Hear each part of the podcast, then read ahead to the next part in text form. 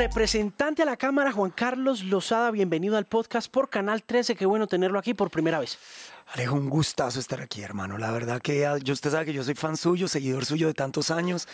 En algún momento trabajamos en las dos cabinas, una enfrente de la otra durante años. Claro, creo que fue ahí donde nos conocimos Ahí en nos realidad, conocimos. porque usted estaba arrancando ya el tema político en ese momento, ¿no? Bueno, antecitos, justo antes, yo duré como casi dos años trabajando en, en esa emisora. Pero ¿qué hacía usted allá? Yo hacía las noticias de cultura en esa emisora ¿No le- increíblemente. Sí. ¿Con quién? Mucho tiempo, estuve en la básica de Todelar un tiempo y después me pasé a la voz de Bogotá y ahí estuve un año y medio y me pasé deliberadamente a la voz de Bogotá porque yo quería empezar a meterme de lleno en los temas de Bogotá porque ya tenía, ya me había picado el bichito de lanzarme por Bogotá, entonces dije tal vez el mejor lugar para aprender sobre temas de Bogotá debe ser esa emisora pequeña, comunitaria, pero que entrevista a los alcaldes locales, a los ediles, a los políticos y yo quería estar como en esa onda. ¿Qué aprendió? Uy, de todo. Aprendí enormemente. Aprendí sobre las calles de Bogotá, sobre la gente de Bogotá. Esa era una emisora que entrevistaba ciudadanos permanentemente. Eh, aprendí además a hablar en la radio porque ahí duré un rato y creo que me quedaron algunas enseñanzas también para pegarme al micrófono. ¿Pero usted es bogotano? Soy bogotano, Ok. claro, nacido. Soy más bogotano que Monserrate. ¿De qué localidad? yo, nací, yo nací increíblemente en Teusaquillo, eh, pero toda mi vida he vivido en Chapinero. De todas las cosas que me menciona frente a ese bichito de la situación en Bogotá, ¿cuál fue la que más despertó su interés político? Bueno, yo lo que veía es que había como una especie de falta de liderazgo, de nueva gente, eh, sobre todo en el partido en el que yo militaba. Es un partido que ya está envejecido, que está eh, desgraciadamente en el ostracismo, que ha perdido de, de alguna manera la vitalidad. Eh, y un día... ¿Qué partido es? El Partido Liberal. Ok. Y un día conocí a un senador, o en ese momento era representante a la Cámara, quería ser senador, Guillermo Rivera, y él había sacado la ley de víctimas y restitución de tierras. Una ley histórica, posiblemente la ley más importante de los últimos 20 años en Colombia, porque reconoció a las víctimas del conflicto armado como ninguna otra y eh, creó una ruta para reparar a esas víctimas, eh, que son más de 8 millones, Alejandro, en Colombia. Y a mí me dio tal inspiración ese señor que yo dije, oiga, yo quiero meterme a la política. Él me dijo, pues yo me voy a lanzar al Senado porque usted, no sé bien, ella es mi fórmula en Bogotá, hacemos equipo y salimos adelante a hacer política. Yo decidí meterme en eso con Guillermo Rivera. ¿Pero usted qué estudió? Yo estudié filosofía. Ok.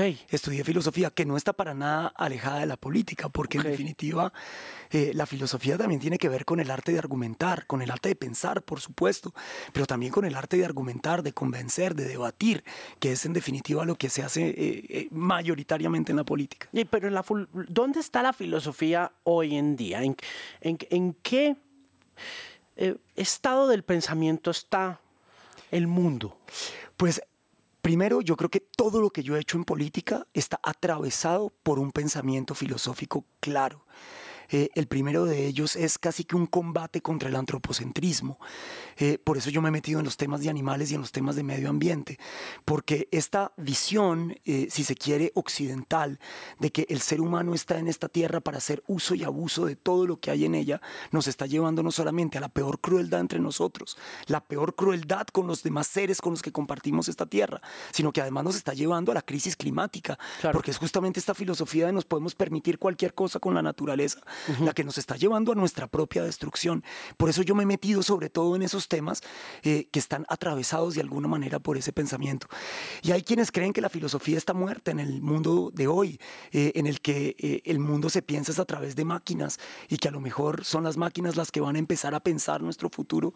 Hay gente que cree que la filosofía está muerta, pero mire usted, por ejemplo, a Harari reflexionar sobre la inteligencia artificial. ¿Qué dice? Eh, y bueno, dice que ahí hay un enorme peligro.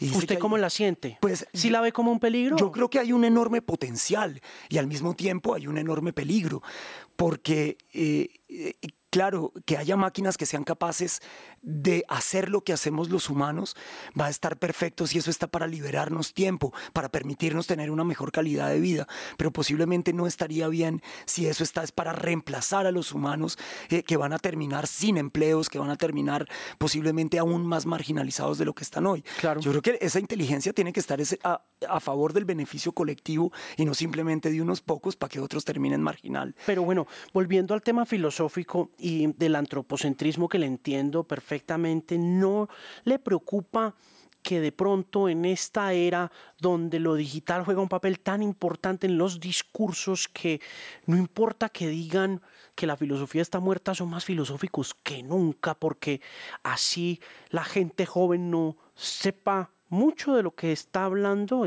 está adquiriendo filosofías frente al animalismo, al ambientalismo, a la diversidad de género, entre muchas otras cosas.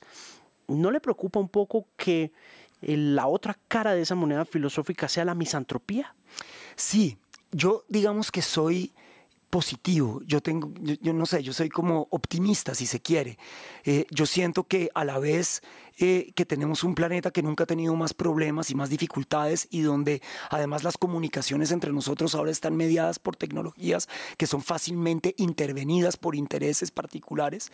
Sin embargo, han nacido también las nuevas ciudadanías más conscientes que hayamos visto en este planeta, en términos de la necesidad de que haya justicia, en términos de que eh, tengamos igualdades, en términos de que no haya discriminaciones, en términos de que nosotros no somos simplemente simplemente los guardianes, digamos, quienes estamos aquí para hacer uso y abuso del lugar, sino que somos guardianes de este planeta. Entonces yo lo que veo es que así como puede haber un enorme ejercicio de dominación a través de las tecnologías hoy, también hay un enorme ejercicio de liberación de múltiples seres humanos que están entendiendo este tiempo casi que como los griegos.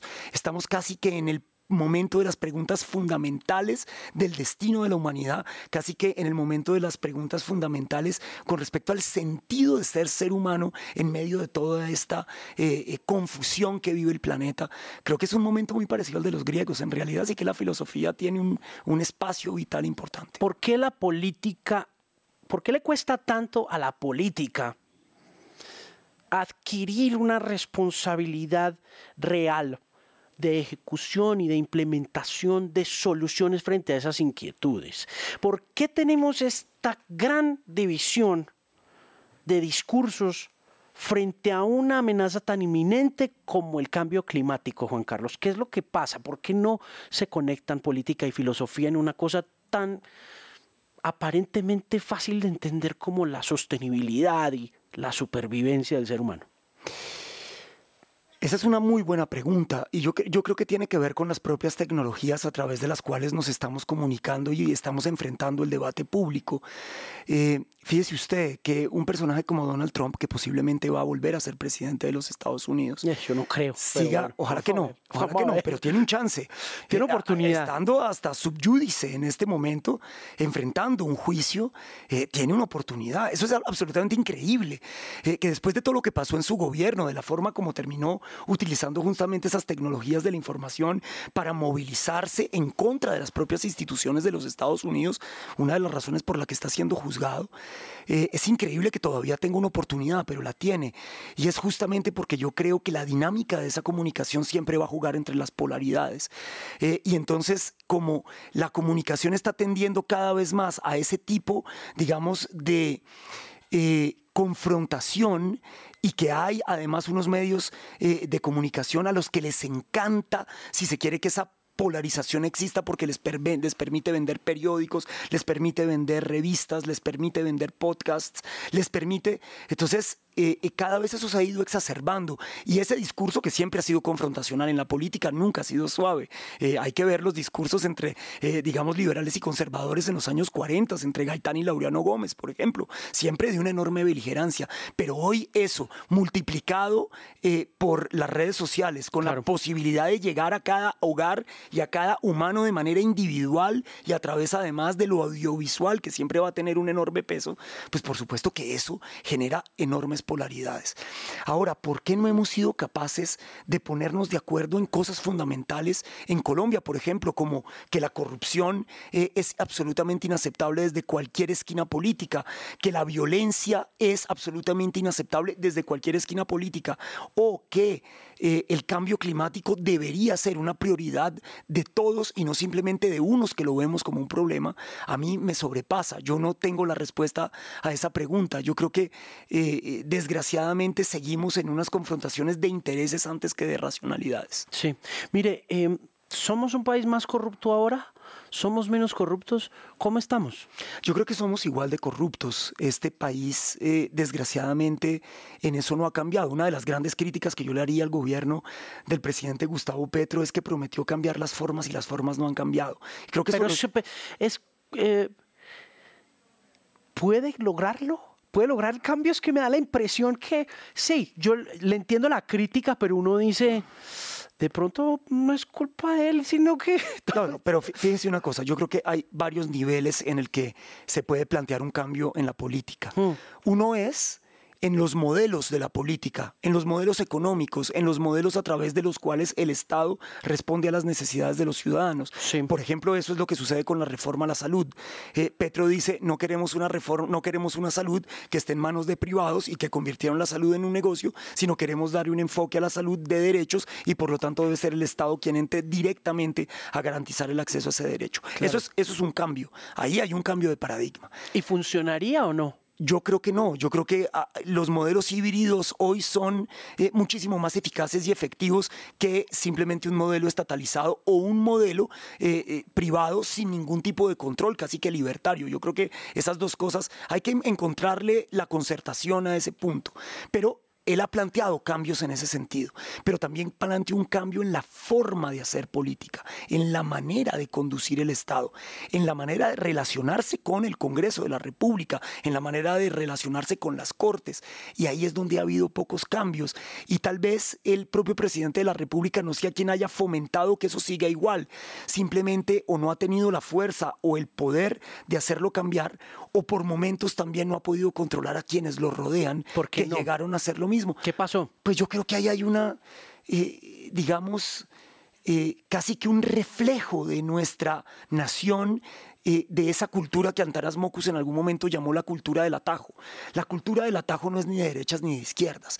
La cultura del atajo es simplemente una forma de ver eh, eh, por parte de los colombianos cómo llegar de manera más sencilla, por ejemplo, a enriquecerse. Y, y eso le hace un enorme daño a un proyecto de cambio porque deslegitima los otros cambios que son estructurales, que son pensados, que son de la alta política, y entonces la gente se queda con que en lo cotidiano de la política nada cambió. En ese tema de los atajos, pues obviamente es imposible tenerlo acá y no conversar sobre el asunto del narcotráfico y el asunto de la ley de la, eh, de, la abolición, no sé si era... La, regulación del cannabis, de la marihuana. ¿Qué pasó? Bueno, ese ha sido tal vez el golpe más duro que yo he vivido desde que entré a este asunto. Yo he tenido derrotas y he tenido victorias, pero esta derrota me, dolió. ¿Cuánto tiempo llevaba trabajándole usted hace...? Cuatro años. Esta es la quinta vez que lo presenté. Lo acabo de volver a radicar y se acaba de empezar a discutir de nuevo. Es la quinta vez que lo radico. La vez que se hundió eh, eh, el año pasado, en la legislatura pasada, apenas en junio de este año, era la cuarta vez que lo presentaba. Es decir, llevaba cuatro años en esta batalla.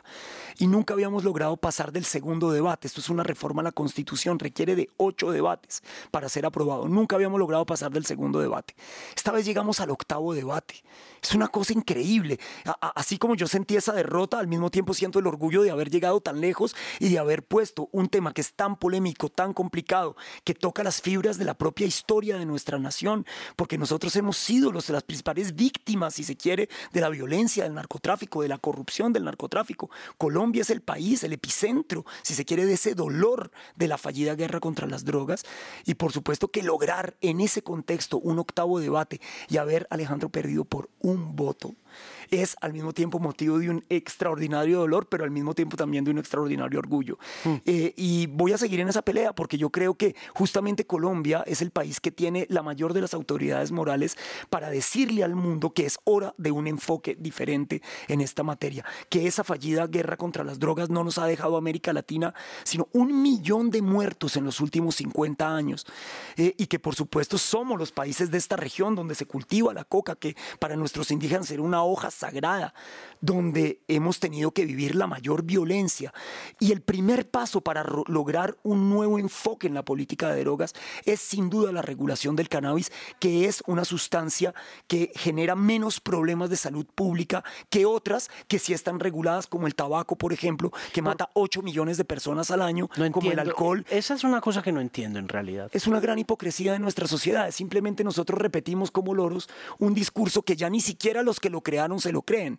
¿Quiénes crearon este discurso de la prohibición del cannabis? Los Estados Unidos. Múltiples documentales que hay sobre este tema, de cómo además se hizo casi que como una medida racista.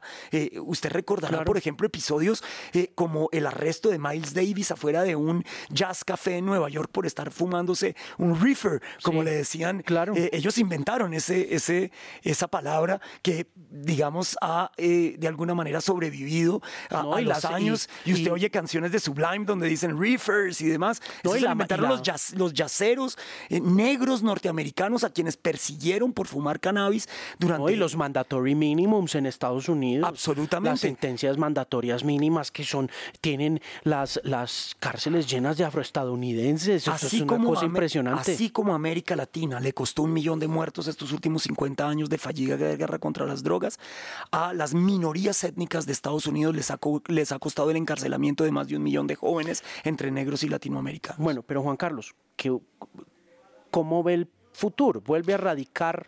Está radicado, ya pasó el primer debate, esperamos que esta primera ronda eh, la podamos pasar, digamos, con, con alguna holgura. La segunda ronda, que es cuando se necesita una votación calificada, es decir, ya no se aprueba solamente con la mitad más uno de los que estén presentes en el recinto, sino que se requiere la mitad más uno de quienes conforman el recinto. Es decir, se necesitan bastantes votos. En el caso de la Cámara, 93, 94 votos. En el caso del Senado, 56 votos. Hay que tener esos votos a favor y si no, el proyecto está hundido. Hemos hecho algunas reformas al texto que nos permitiría, si se quiere, lograr que aquellos senadores de cambio radical que estuvieron muy cerca de votar con nosotros y que al final terminaron votando que no, esta vez tengan la tranquilidad de que van se a patraciaron?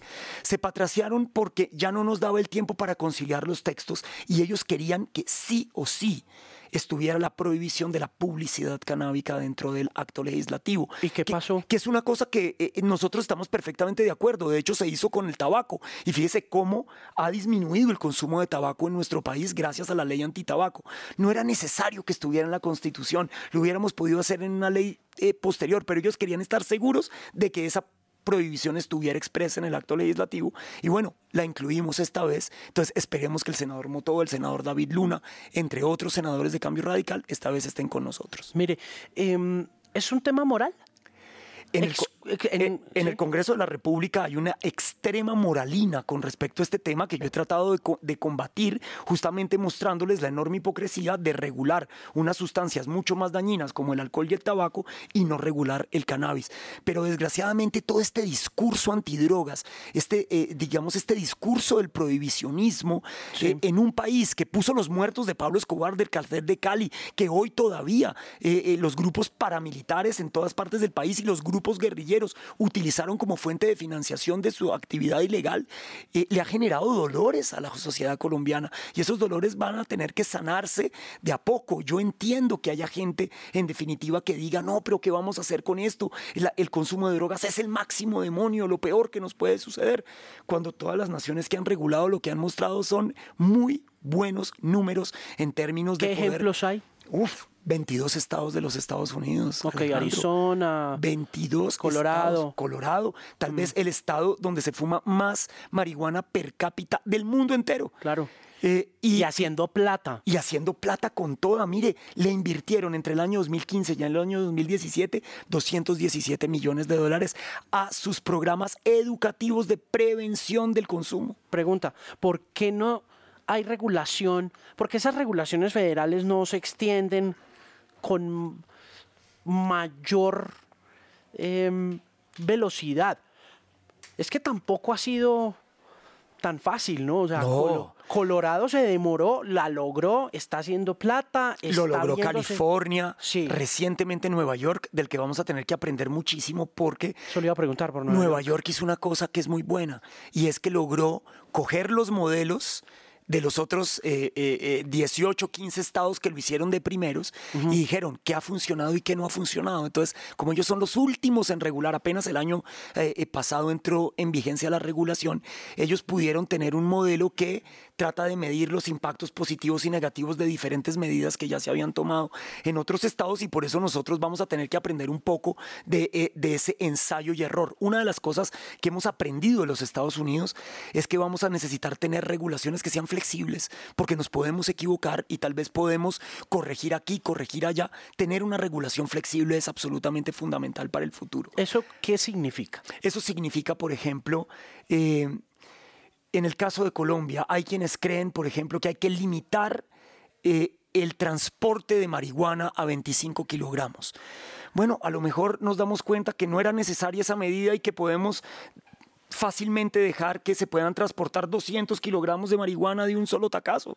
O a lo mejor pusimos eh, un eh, transporte ilimitado de la sustancia y nos damos cuenta que tal vez es mejor limitarlo. Vamos a tener que tener la flexibilidad de ir viendo esas reglas, eh, digamos ya muy específicas de cómo se va a dar el mercado, que se puedan cambiar de manera fácil, que no nos toque pasar por el Congreso ocho debates para cambiar una, un pequeño artículo de una norma. Yo creo que lo que ha mostrado la regulación tanto en Uruguay como en Estados Unidos como en Canadá es que se necesita una flexibilidad al principio para ir encontrando de a pocos el mejor modelo para nuestra sociedad. ¿Cómo logra usted conocer todo esto? ¿Está en contacto con los legisladores responsables de la evolución de estas regulaciones en Canadá, en Uruguay, en Estados Unidos? No solamente con los legisladores. Mire, el día que se hundió nuestro proyecto en el último debate aquí, estuvo la autoridad, la persona que está a cargo de la autoridad regulatoria de Nueva York en mi oficina.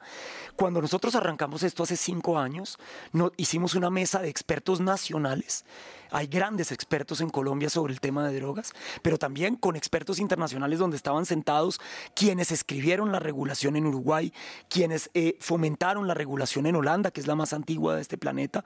El ejemplo eh, eh, canadiense estaba sentado en esa mesa, delegados de al menos 10 estados de los Estados Unidos. Todo eso además la pueden encontrar en YouTube. Mesas técnicas internacionales de cannabis en Colombia la pueden poner. Ahí está grabada. Nosotros la grabamos toda y la pusimos pública para que la gente pueda ver los argumentos de quienes ya han transitado este camino. Lo que pasa es que tampoco somos ni Canadá, ni Holanda, ni Estados Unidos, ni Uruguay.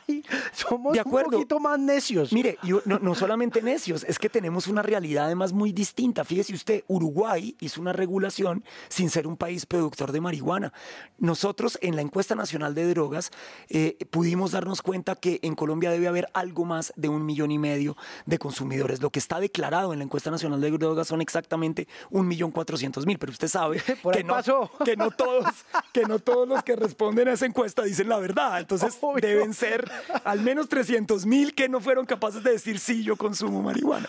Claro. Entonces debe haber algo más de un millón y medio. Yo prefiero ponerlo en esos términos, algo más de un millón y medio de consumidores. Pero estamos produciendo marihuana para abastecer un mercado de 3 millones de personas. Entonces, ¿qué vamos a hacer con los excedentes de ese producto de marihuana? ¿Qué está pasando con esa marihuana si no se queda en el mercado local? Estamos exportándola. ¿A dónde? Increíblemente ya no la exportamos a Estados Unidos porque allá ya en la mitad de ese país es legal. Entonces, de repente la mirada del narcotráfico empezó a mirar hacia el cono sur. Y entonces estamos exportando macoña a lo que da, es decir, marihuana a Brasil a lo que da, a Ecuador, a Perú, a Argentina, a Chile. Allá está llegando la marihuana de Colombia. ¿Qué vamos a hacer con esos excedentes? ¿Cómo vamos a hacer para que esa industria se pueda transformar en algo legal? Porque si bien la legalizamos, digamos, la regulamos en Colombia, eh, pues no nos podemos convertir en un epicentro de negocio de ilegalidad en otros países. Entonces, algo vamos a tener que hacer con ese excedente de la marihuana. Somos un país productor de marihuana, no lo era eh, eh, eh, Uruguay, por ejemplo. Entonces, claro que tenemos que tener un modelo regulatorio que se que entienda nuestra realidad, la realidad del norte del Cauca, Alejandro. Allá deben haber más de 12.000 hectáreas de, marihuana sembrada, generando un conflicto social tremendo en esa región del país, porque son, eh, digamos, cultivos plenamente ilícitos. Eh, y, allá es donde están los muertos, donde estamos poniendo la violencia, donde están los conflictos con los campesinos que no entienden por qué una mata no la pueden eh, cultivar si es que le está dando de comer a su familia. Exactamente lo mismo que está pasando con la coca, con el cultivo de coca.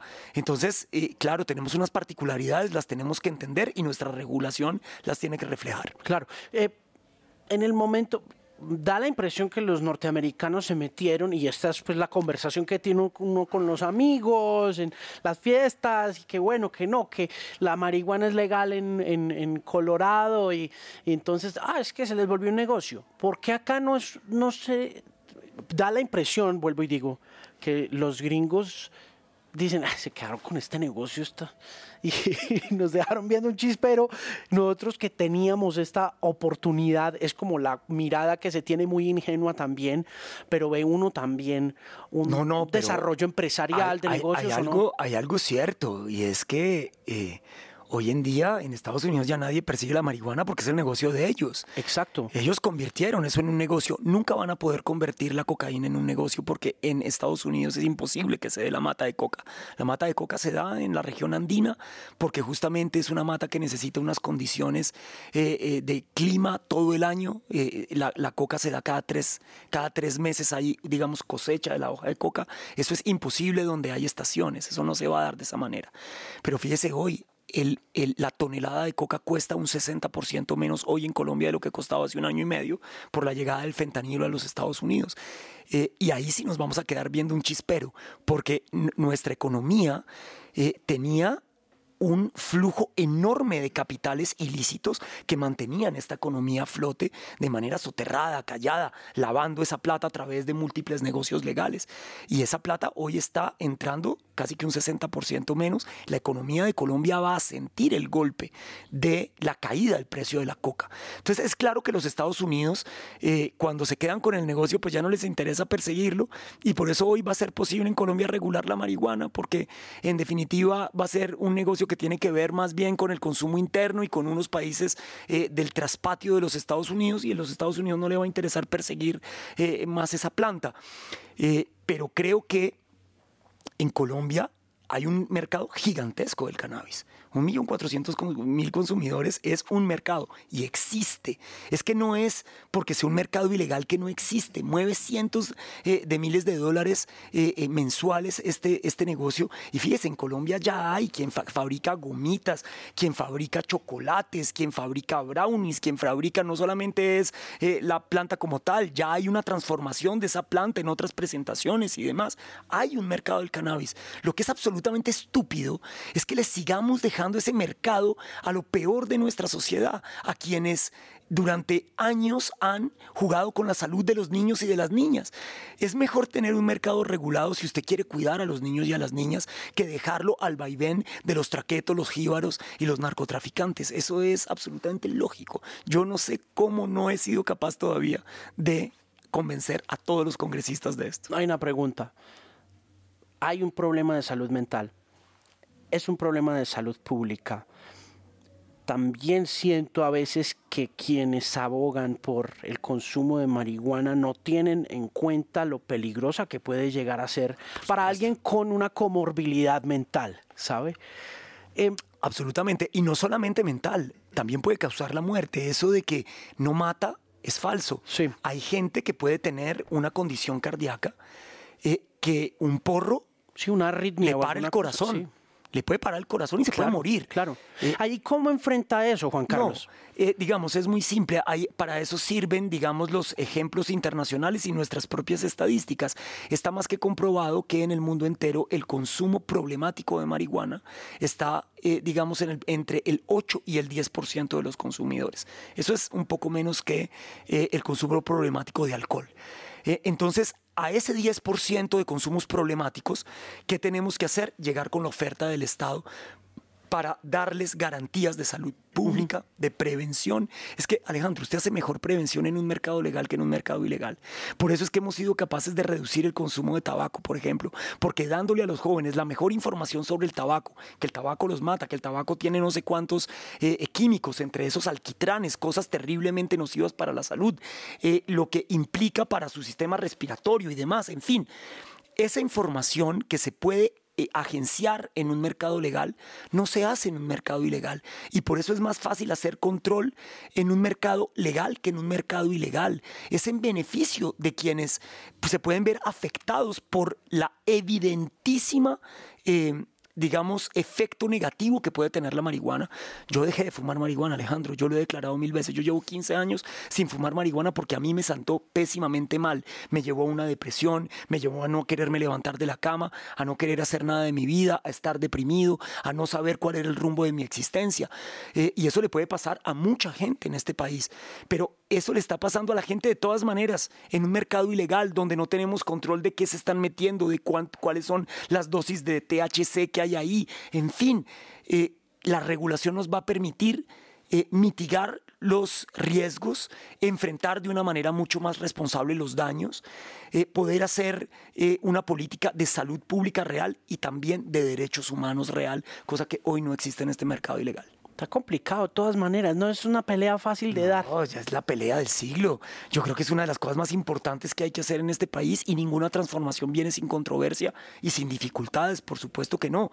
Eh, pero yo creo que vale la pena, yo creo que vale la pena poner este, este tema eh, sobre la mesa y creo que ya veremos si en el futuro veremos si yo estaba equivocado o no. Eso solamente lo dirá la realidad. Vamos a hablar ahora de música. ¿Cómo va la ley de música? Esa es otra de sus banderas, es otro de sus trabajos importantes. ¿En qué va eso? Bueno, pues la ley de música ya tuvo un primer debate en la Comisión Sexta, que es la que se encarga de los asuntos culturales en la Cámara de Representantes, y estamos dando el paso hacia el debate de la plenaria de la Cámara. Nosotros hemos querido que cuando esa ley salga de la Cámara y tenga que ir a los siguientes dos debates en el Senado, tenga una enorme concertación de todo el ecosistema de la música en nuestro país. ¿Qué está buscando la ley? Lo primero, digamos, yo planteé esta ley en un primer lugar, luego se amplió a muchos otros temas, pero en un primer lugar hay que buscarle billete a la música, Alejandro. Pero bueno, usted me decía también que la administración del presidente Petro tiene harto billete para cultura. Hoy hay más billete, hay cinco veces más billete que en el, en el gobierno de, de, de, Juan Manuel. De, Duque. Okay. El, presupuesto del Ministerio de Cultura terminó en, en 322 mil millones de pesos en el último año de Iván Duque. Hoy tiene 1.4 billones de pesos. Pero fíjese usted, a pesar de que siempre ha habido algo de plata para la cultura, la única que nunca se ha visto beneficiada es la música. Y la música es la que pone el billete en el sector cultural.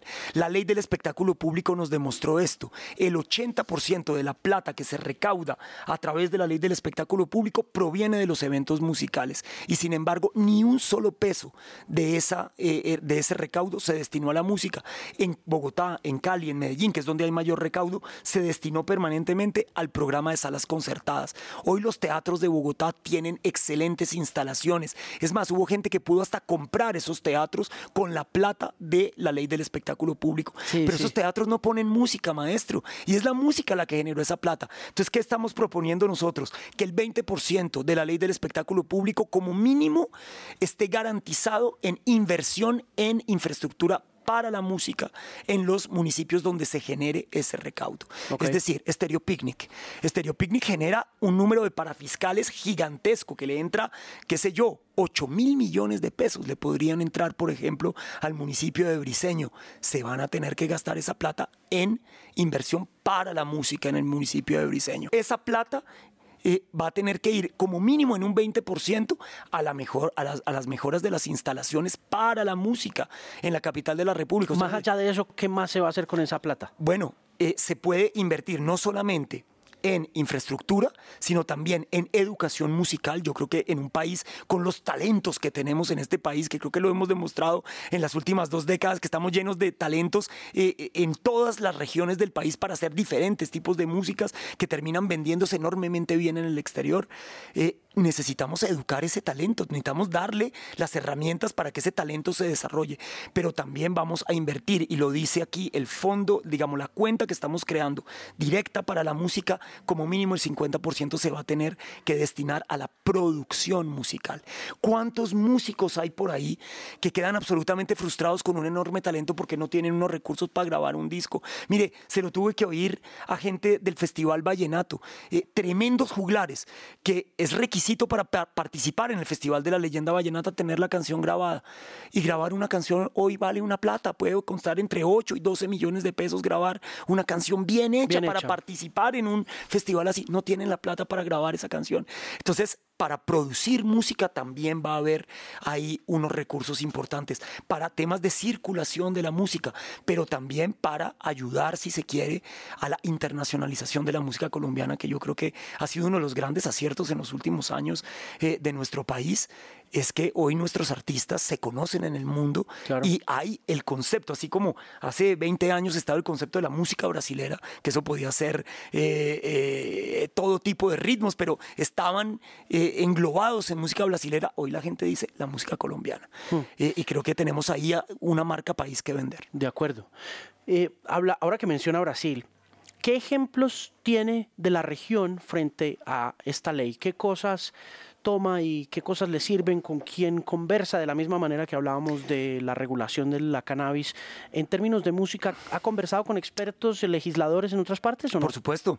Desde hace ya muchos años hay una ley de la música en Venezuela, increíblemente, que setió por ejemplo, un tema de cuotas radiales, por ejemplo, en Venezuela, y por eso hay una circulación gigante de música, eh, eh, de música eh, venezolana dentro de las leyes. Nosotros no nos hemos querido meter con esa ley de cuotas porque nos parece que es tal vez demasiado injusto, por ejemplo, con gente como usted. Sí, claro. Ahí sí me deja usted ah, sin trabajo. Exacto. sería demasiado injusto, injusto con gente yo poniendo Ed Sheeran y poniendo Amy Winehouse y que usted ponga a poner el cholo Valderrama claro, en la X, se me va toda la audiencia. pero, pero no porque sea malo el cholo. Yo quiero que tengan muy claro eso, porque siempre dicen, ay, a ese marido no, le gusta la música local. Que no. el cholo Valderrama. no, no, pero es que a mí me da mucho bate que porque yo no apoyo el talento nacional y esas cosas. Y no, es por eso, sino porque pues el modelo de negocios es, bueno, la única emisora de Bogotá que pone música pop. Entonces por ahí vendo mis cuñitas. Así es. Pero... Fíjese usted, Alejandro, donde sí vamos a poner cuotas es, por ejemplo, para los festivales. Ahí, sí, va, ahí sí va a tener que haber artistas nacionales. Pero festivales tienen Muchos. artista local a la lata, ¿no? Yo lo, consulté, por ejemplo, con, con Páramo Presenta y a ellos eh, eh, les pareció que mi ambición era más o menos lo que ellos ya hacen por regla general de su empresa en el Festival Stereo Picnic. Pero puede pasar en otro tipo de festivales donde, por ejemplo, no se le da a veces la oportunidad a algunos artistas nacionales, como por ejemplo en las fiestas electrónicas, por ejemplo. ¿Por qué no darle el chance también a artistas nacionales que en un porcentaje puedan participar de los festivales electrónicos, qué sé yo? En fin, pero, ahí vamos a tener un poco de cuotas. Hay una ley, hay otra ley en Argentina, una ley de la música argentina muy interesante también. Pero fíjese que esa ley sí creó un fondo y de ahí nosotros sabemos que una ley sin plata no sirve para nada. Unos cuantos enunciados de usted tiene que hacer A, B, C o D no sirve para nada si no hay plata para meterle al sector. Por eso nosotros también nos hemos enfocado grandemente en poder eh, traer recursos. Eh, hemos aprendido de algunas otras leyes, por ejemplo, el tema de las exenciones tributarias para los instrumentos musicales. Okay es carísimo comprar un instrumento musical en nuestro país. Entonces, si usted lo puede, le puede quitar el 19% del IVA, le va a hacer un gran beneficio a todos los músicos que quieren acceder maravilloso. a buenos instrumentos musicales. Eso lo estamos haciendo en esta ley. Por ejemplo, para los artistas que se quieren ir de gira, muchas veces tienen con qué comprar el pasaje y después llegan al aeropuerto y cuánto les cuesta montar el trombón en el avión.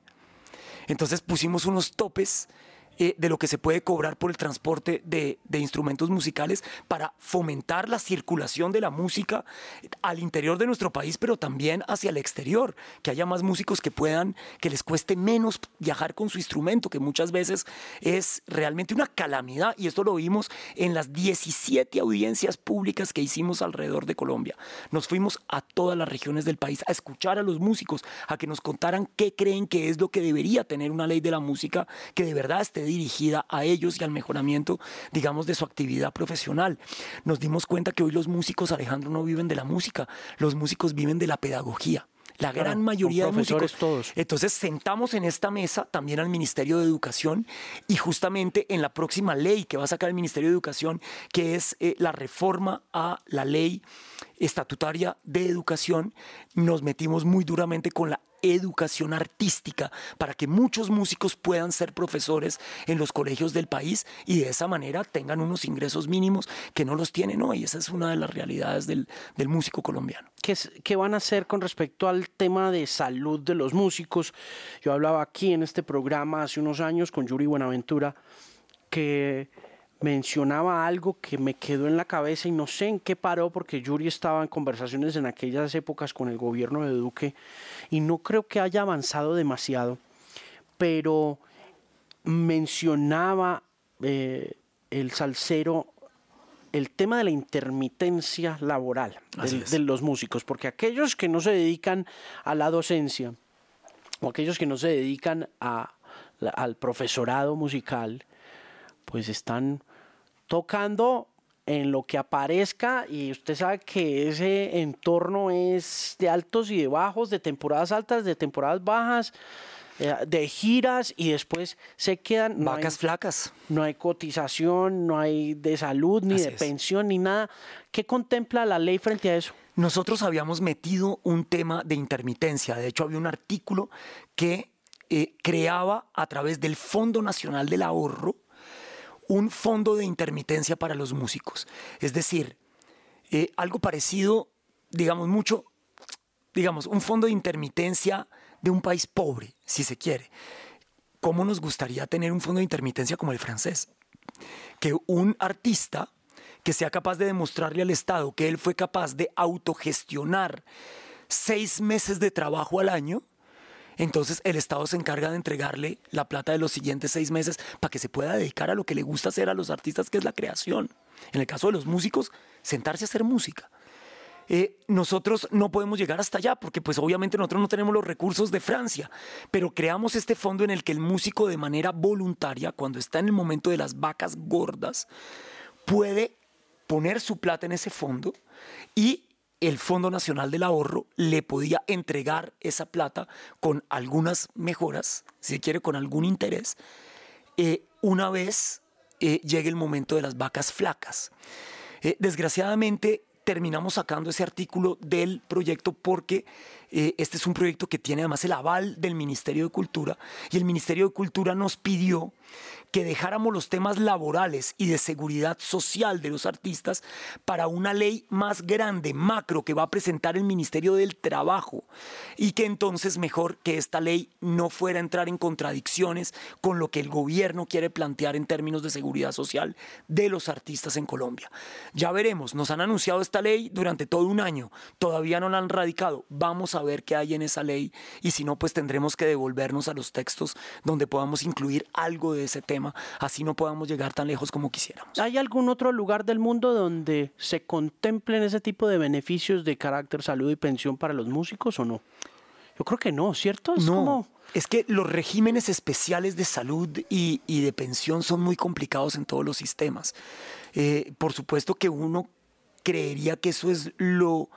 Em, óptimo, pero eso le cuesta muchísimo al Estado. Entonces hay muy pocos lugares. Sí, además que, yo creo que no son la única economía intermitente de, una nación, son múltiples. En un país donde hay una enorme informalidad como la nuestra, casi el 50% de los colombianos viven en la informalidad. Imagínese usted la dificultad para darle salud, eh, pensión y garantías sociales a todo el mundo. Es muy de difícil. acuerdo, de acuerdo. Lo que pasa es que si se mira con esos ojos del idealismo, podría uno pensar en decir, bueno, no, Colombia fue la primera nación en lograr hacer de esa una realidad. Ojalá pueda suceder Digamos, en algún momento. Yo, soy un, yo soy un político que de alguna manera se ha caracterizado por soñarse lo imposible pero sacar en las leyes lo que es posible. Entonces yo presento proyectos de ley muy ambiciosos que después hay que ir aterrizando a lo que es posible dentro de un contexto social. Entonces yo creo en la progresividad. Yo creo que no, todo se soluciona de un machetazo, de un trancazo. No, las cosas se van construyendo sobre lo construido, se va escalando, eh, eh, nunca sin perder la meta final, mm. que debería ser esa, que haya un sistema social en nuestro país que permita darle condiciones dignas a quienes tienen un empleo en el sector de la cultura. En ese trabajo, ¿cómo van las cosas con Psycho? Bueno, con Psycho estamos en la más grande de las controversias porque yo quise ir por la plata de Psycho. Quise ¿Qué pasó? quise ir por la plata de Psycho en lo siguiente, y es que usted sabe que ellos guardan en el banco eh, las obras, los recursos de las obras no identificadas. Cuando ellos miran y dicen, bueno, sonaron todos estos. Ah, pero aquí hay una plata que no sabemos de quién es, porque no sabemos por qué se causó. Y esa plata puede representar, por lo que ellos nos han dicho, yo creo que puede ser un poquito más, eh, casi 1.200 millones de pesos anuales. No le vendría nada mal al Fondo de la Música 1.200 milloncitos de pesos anuales por vida de las obras no identificadas ellos se resisten enormemente a esta, a esta reforma. Entonces, estamos en una negociación con ellos. Ellos lo que nos plantean es, mire, ¿por qué no nos ayuda con lo siguiente? Eh, cerrémosle el paso a esos gestores individuales que están haciéndolo de manera fraudulenta. El gestor individual es aquel que va y cobra la plata de la ejecución pública de su obra de manera directa.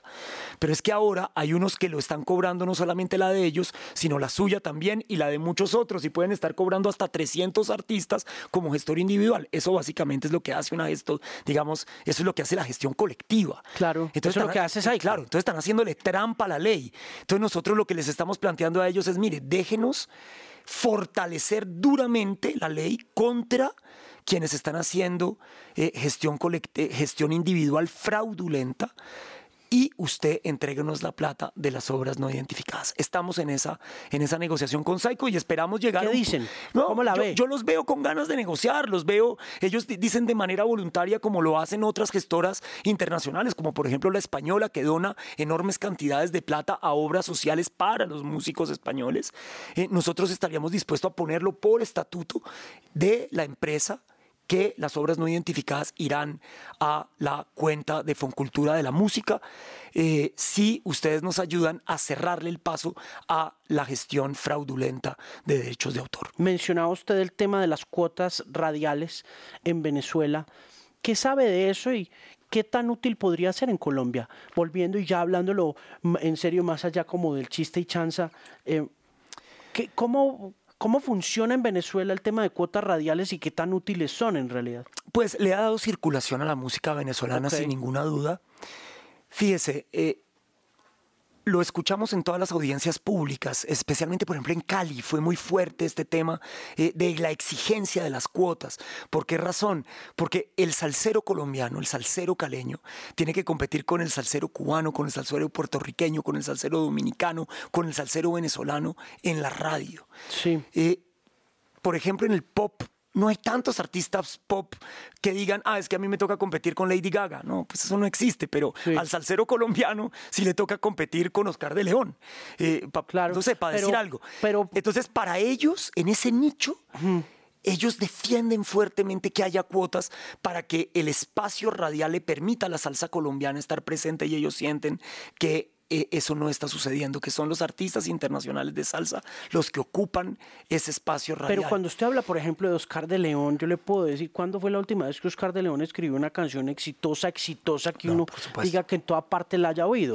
Puede ser también que hay un tema de crisis de género donde finalmente la salsa no se está vendiendo ni comercializando, no importa que usted la ponga o no. Es así, pero también hay eh, emisoras especializadas en salsa, donde los salseros caleños sienten que no tienen la cuota que ellos merecerían. Eh, digamos, no nos hemos, no hemos podido, no sé por qué, porque realmente han participado algunos, eh, pero no nos hemos podido meter tan fuertemente en el mundo del reggaetón. Eh, esa ha sido una comunidad difícil de traer a la conversación pública, rarísimo. Yo creo que, ¿sabe? Yo creo que no, no están muy interesados porque están en la cima. Están en la cúspide y los colombianos están en la cúspide del reggaetón. Claro. Entonces, ellos no sienten que, que, están necesitados de una ayuda legal. Claro, ellos no lo necesitan. Es, alguna vez le leía yo a, Bob Lefsetz una carta que decía, ¿cuándo ha visto usted a Drake quejándose de las regalías por streaming? Más no se queja de eso. Por supuesto. Los que se quejan son los que no reciben plata. Y ahí va mi siguiente pregunta frente a la ley.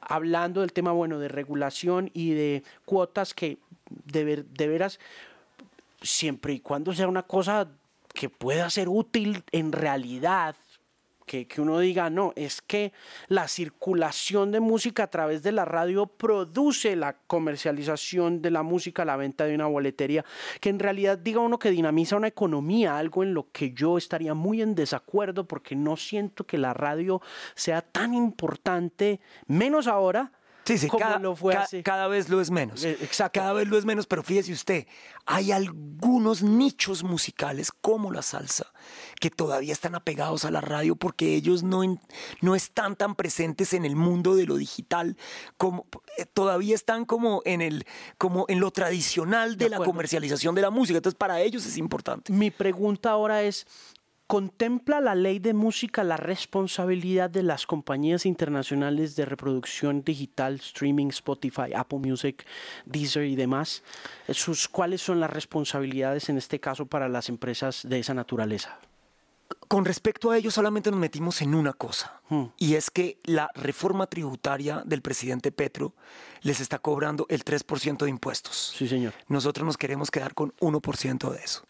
Y me parece que es apenas justo, porque gran parte de lo que pasa por el streaming de todas esas plataformas hoy se llama la música. Claro. Hasta en lo audiovisual. El audiovisual hoy sin la música es imposible. Además, mire- Entonces que el la pelea no es con ellos, ahora es una pelea con el gobierno. Es decir, ustedes ya le cobraron a estas plataformas un, por- unos- un porcentaje de impuestos sobre su actividad. Ahora déjennos a nosotros, al sector musical, el 30% de lo que ustedes le cogen a ellos que representa el 1% del impuesto. es. Ese, Además- es- ese es el tema. Además, agréguele a eso, Juan Carlos, que el, me atrevería a decirlo aquí especulando, pero leyendo muchas cosas también, que el 95% de la producción, de, de la escucha de música en esas plataformas viene de estos países. Viene de estos lugares. Por eso usted tiene a Mike. Towers de número uno. Por eso usted tiene a, a Balvin de número uno o a Bad Bunny de número uno. Porque el modelo gratuito es el que está produciendo el 90% del consumo de ese 1% o 5% de los artistas. Así es. ¿no? Entonces yo sí Fíjese, pensaría yo que... Yo estuve, pasé vacaciones, Alejandro, en Chile eh, a, a finales del año pasado. Y yo tengo un buen amigo influenciador de reggaetón, no sé cómo terminó ese man metido en eso, una locura. Eh, pero tiene una de las playlists más escuchadas de reggaetón de Spotify. ¿Cuánta gente? Se llama Diego Bravo, es, pues, se cuentan en millones. Y gracias a él descubrí que el lugar donde más se oye reggaetón en el mundo en Spotify es Santiago de Chile. Yo hubiera creído que era Medellín. No, es Santiago de Chile. Usted tiene toda la razón. Este sector del planeta tiene... Y Está sobre todo- está sobre- dinamizando sobre la todo una economía como la chilena, en la que eh, eh, eh, mucho más que la colombiana, todo el mundo está conectado a través de un aparato Sí, señor. pues es evidentísimo que allá hay un consumo de música gigantesco y que los reggaetoneros no pueden hoy salir de gira sin los influenciadores chilenos de las playlists de Spotify. Cierto, cierto. Una cosa impresionante. Sí, esos influenciadores chilenos de la música mueven una cantidad de gente importante. Más que los argentinos, a mí No, y, en, una y cosa en lo urbano también, es que el Sí. urbano, y lo que le digo, mire, hay mercados que en estos momentos se están produciendo, no, no distan mucho de lo que pasó con, con la Miami Sound Machine de Gloria Estefan Mm. y con Donato y Estefano y Kike Santander y esa producción de Miami muy importante que ha tenido una influencia muy grande hasta el día de hoy. Hoy en día uno tiene a Edgar Barrera, el caleño, como de 25 años produciéndole todos los discos a Frontera, a Bad Bunny y a un montón de gente, pero todo ese mercado gringo, todo lo que está pasando con Rancho Humilde, con Fuerza Régida, todo lo que está pasando con corridos y que baja, eso baja por, por YouTube. Y YouTube, como dice usted, es visual, es gratis y tiene un impacto económico muy grande que debería verse dentro de esa ley un poco más reflejado. Y yo pensaría que más allá de la responsabilidad del gobierno frente a ese 2 o 3% que les están cobrando, deberían cobrarles un poquito más. Claro, yo, yo, yo estoy de acuerdo, pero eso ya fue lo que el gobierno terminó llegando Ok. justamente en la reforma tributaria. Ah, ok, ok. Entonces, bueno, ahora, bueno. por eso digo, eh, nosotros hubiéramos querido meter nuestro propio impuesto de, Claro. de- de streaming de música, pero el gobierno no lo iba a aceptar porque ellos ya habían hecho su parte en la reforma tributaria. Entonces ahora nuestra discusión es con el ministro de Hacienda. Usted está cogiendo 3% de todo eso. Déjele 1% a la música de manera directa, que es lo justo con el sector musical, es lo mínimo. Eh, y ya veremos. Esto es apenas el comienzo, o sea, armar una legislación por la música lo único que va a hacer es que empecemos a construir sobre lo construido y que esta discusión que usted plantea en cinco o seis años permita que haya un cobro mayor a esas plataformas seguramente. Representante Juan Carlos Lozada, qué placer tenerlo en el podcast de Canal 13, por favor vuelva por aquí. Hermano, para mí fue un placerzote y además me llevé una clase de la comercialización de la música. Vea, eh, ¿qué va a Porque usted sabe que yo trabajé en la industria de la música muchos años, pero pues yo ya estoy, ya estoy vetusto en esta materia. Usted habló de tres cosas que yo simplemente no supe de qué fue lo que.